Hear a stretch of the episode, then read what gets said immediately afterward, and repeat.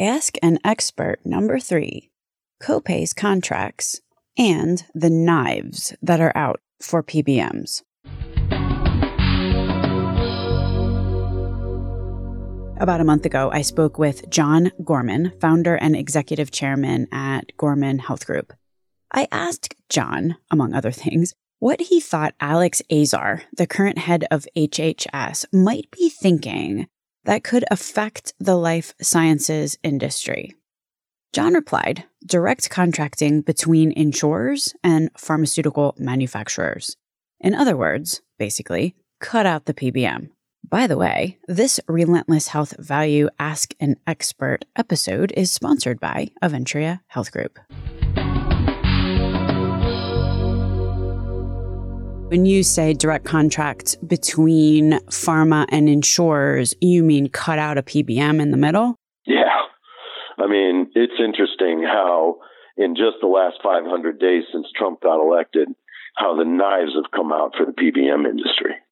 I mean, they are the ultimate middleman and they've provided very little relative value relative to their cost to the system. And they got some splaining to do if they want to maintain the business presence and the margins that they've enjoyed up until now. They are basically rebate machines. And I think what Azar is going to bring to his time as secretary is this recognition that manufacturers feel like they gave it the office and that rebates should be applied to the consumer rather than feeding this multi, multi billion dollar PBM industry that's little value for what they're extracting from the revenue in the system. It's interesting that you say that. I was speaking to someone in pharma who was telling me that some extraordinary percentage of their income came from the three PBMs. I mean, so this is one of the biggest pharmaceutical companies in the world. And it was just like, well, yeah. 60 or 70% of our revenue comes from the three PBMs.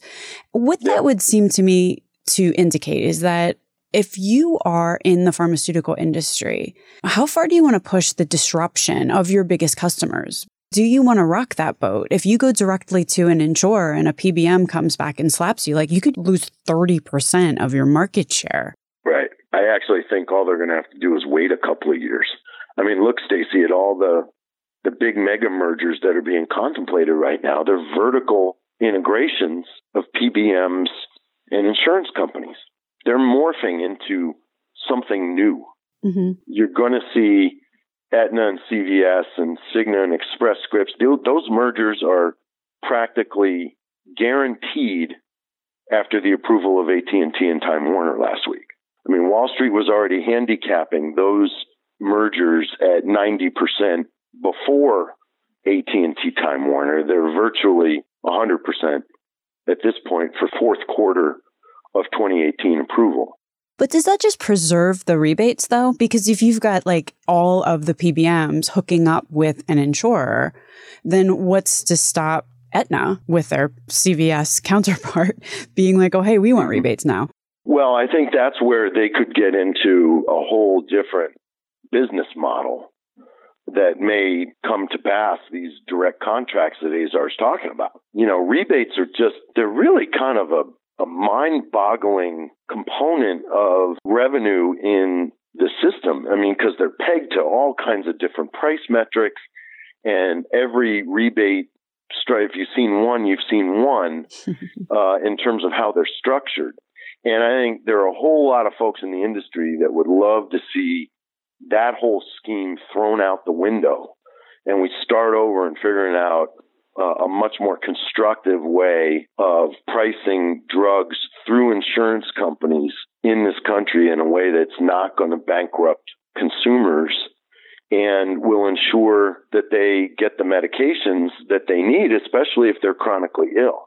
And I think you nailed it with that last point that generally hmm. speaking, mm. rebates and the way that drugs are priced in this country, or let's just say the, the actual cost that winds up getting paid by someone, is not at all driven by how effective the drug is. It's a game of titans and chicken. Mm-hmm. Exactly right. And over time, I actually think the whole notion of co-payments and deductibles for drugs, especially for the chronically ill, are going to go the way of the dinosaur as well. I mean, everybody likes to think about co-payments and deductibles for pharmaceutical therapies as like skin in the game. And I think that's just a really stupid way of thinking of these things. It's not skin in the game and it's not a game. This is people's health care. And when you throw in a copayment or a deductible, there's another word for that, and that's an economic barrier to access to that therapy. And what is the point of throwing up a wall in front of an uncontrolled diabetic between her and her insulin? So if everybody is being paid along the same metrics that the people who cost the system the most, i.e., the chronically ill and those with multiple comorbidities, like an uncontrolled depressed diabetic with CHF and COPD, we want to remove every barrier in her way to her taking the medications she needs to stay out of the hospital and out of nursing home. I think every aspect of the drug pricing chain, from rebates to list price, bid price, final price at the point of service, all of that stuff is about to come crashing down over this next couple years. And PBMs are going to really be the ones caught in the middle. Yeah, and that was really brought home by what happened recently in Michigan, where that 22 year old young man couldn't afford his insulin and he wound up dying.